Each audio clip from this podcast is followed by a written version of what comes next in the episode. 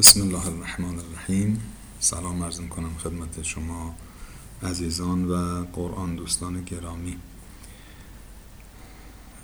در این جلسه می‌خوام درباره سوره همزه ویلون لکل همزت لومزه مطالبی رو خدمتتون عرض بکنم.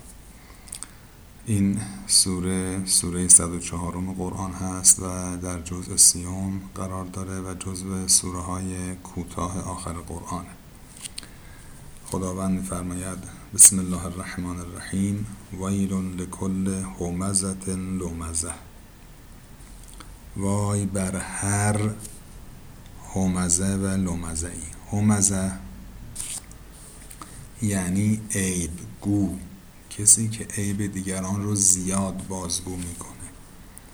اصلا این کلمه همزه از ماده همزه ه و میم همز یعنی چیزی رو خورد کردن له کردن. مثلا شما یه چیزی رو تو دستتون بگیرید فشار بدید لهش بکنید میگن همزه حالا همزه یعنی کسی که دیگران خلاصه خورد می‌کنه خیلی له می‌کنه. با بیان عیبهای دیگران. اون وقت لومزه باز همینطور. اینا رو بهش میگن سیغه مبالغه. دوستانی که عربی آشنا هستن ولو در حد دبیرستان با این اصطلاح سیغه مبالغه آشنا هستن. کسی که کار رو زیاد انجام میده. لومزه حالا شبیه به این حطامه هم داریم در همین سوره. این وزن فعله به معنای چیزی است یا کسی است کار رو زیاد انجام میده. یعنی وزن این وزن برای مبالغه در یک صفت به کار میره. لومزه یعنی کسی که خیلی عیب جویی می‌کنه. دنبال عیب این اونه عیب سر این اون می‌ذاره. این دوتا یه تفاوت های مختصری با هم دارن. هر دوش خلاصه عیب جویی و عیب گوییه ولی ظاهرا همزه بیشتر به معنای این است که کسی عیب دیگری رو که اون عیب واقعا در اون شخص هست رو بازگو می‌کنه و با این کار اون رو خورد می‌کنه.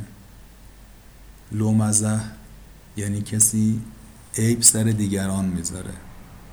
هی می‌خواد برای دیگران عیب تراشی کنه. مثلا در سوره توبه خداوند به پیامبرش میفرماید و من هم من یلمز و کف صدقات بعضی از اینها در مورد زکات که پیامبر رو تقسیم می‌کردن یلمز و که میاد هی می‌خواد سر تو عیب بذاره برای تو برای کار تو عیب به تراشه عیب بگیره. این کلمه نشون میده این کاربرد در سوره مبارکه توبه نشون میده که معمولا این کلمه رو اونجایی به کار می‌برن که شخص عیبی نداره ولی دیگری دنبال عیب گیری از او لذا من ترجمه کردم عیب جو. همزه رو گفتم عیب گو. لومزه رو گفتم عیب جو. شخصی عیبی نداره ولی دائم دیگری هی دنباله که بهانه بگیره و از کارای او ایراد بگیره. خدا میفرماد وای بر کسایی که اینجوری هن. همینطور دنبال اینه که من دیگران چه عیب و ایرادی دارن یا اگه عیب و ایراد ندارن عیب و ایرادی سرشون بگذارن. انسان باید به فکر خودش باشه عیب خودش رو ببینه. در روایتی هست که فرمودن خوشا به حال کسی که عیب خودش او را از عیب دیگران قافل کند. یعنی بیشتر ببینه خودش چه عیبی داره تا ببینه دیگران چه عیبی دارن. بعد خداوند متعال در ادامه نمونه ای از این افراد عیب جو و عیب گو رو بیان می‌کنه. یعنی به خصوص کسانی که تو مسائل مالی و مادی دیگران رو می‌خوان ازشون عیب و ایراد بگیرن تحقیر کنن. میفرماید الذی جمع مالا و عدده کسی که مالی رو برای خودش جمع آوری کرده و اون رو هی میشمره آدمای خیلی مال دوست که چه بسا با دیده تحقیر به افرادی که اون مقدار از مال و اموالی که اینها دارند و ندارند و سعی می‌کنن یه جورایی هی عیب و ایراد از اونها بگیرن. بعد میفرماد یحسب ان ماله اخلده. این آدم خیال می‌کنه که این مال و اموالش او را جاودان خواهد کرد. نه بالاخره همه خواهند مرد. فقیر و دارا غنی و نادار همه خواهند مرد. بعد میفرماید کلا نه اینطوری نیست. هممون می‌دونیم که این اموال کسی رو عمر ابدی نمیده. لینبذن فی الحطمه این آدم که این مالش باعث غرورش شده و دائم دیگران رو تحقیر می‌کنه عیب و ایراد از این اون می‌گیره چشمش برای دیدن عیب دیگران خوب کار می‌کنه اما عیب خودش رو نمی‌بینه. این آدم لیونبذن فی الحطامه با حقارت و با به بی توجهی به حطمه افکنده خواهد شد. یعنی خدا واسه این آدم ها هیچ ارزش قائل نیست. پرتشون می‌کنه تو حطمه. حطمه یعنی چی؟ یعنی خورد کننده. چیزی که خیلی زیاد به شدت خورد می‌کنه. کنایه از جهنمه. اینجا تو دنیا مردم رو خورد می‌کردی اونجا تو آخرت میفتی تو جهنم که انسان له و لورده می‌کنه. و ما ادراک من حطمه تو چه میدانی که این حطمه چیه؟ نار الله الموقده این آتش برافروخته خداوند است. التي تطلع على الافئده این آتشی که از دلها زبانه می‌کشه. یعنی گویی آتشی است که خود انسان با خودش اونجا می‌بره و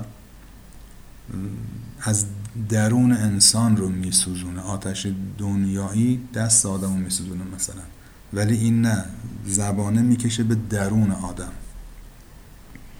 التي تطلع على الافئده یعنی سرک می‌کشه به درون دلها. تطلع علا یعنی سرک می‌کشه. یعنی میاد درون اون روح و روان انسان رو هم به صلاح میسوزانه که تفاوتش با آتش دنیا این میشه. انها علیه مؤصده. این آتش اونها رو در بر می‌گیره و درش بسته میشه. یعنی که مؤصده یعنی در بسته. فی عمد ممدده. گویی به اصطلاح عمد یعنی ستون. ستون ها گویی در جهنم رو میبندن. ستون هایی رو میندازن پشتش. که دیگه این در باز نشه. این اشاره به و کنایه از خلود و جاودانگی است. انشالله خداوند همه ما رو از شرور خودمون شرور نفس خودمون حفظ بکنه که این گونه نباشیم. قرآن در سوره نساء آیه 128 میفرماید و احضرت الانفس الشح. همه مردم دارای شح هستند شح با جیمی یعنی یک حالت نفسانی که انسان رو به یک نوع مالگرایی شدید میکشونه. بخل و حرس و بخل نتیجهش هست. و بعد در دو جای قرآن یکی سوره 8 آیه 9 یکی سوره تقابون آیه 16 میفرماید و من یوق شح نفسه فاولئک هم المفلحون. هر کس از این حالت نفسانی که در نفس همه هست در امان نگه داشته بشه یعنی خدا حفظش بکنه این آدمه که رستگاره. انشالله که هممون مشمول این آیه از سوره هشت رو سوره تقابون باشیم. موفق و معید باشید. خدا نگهدار.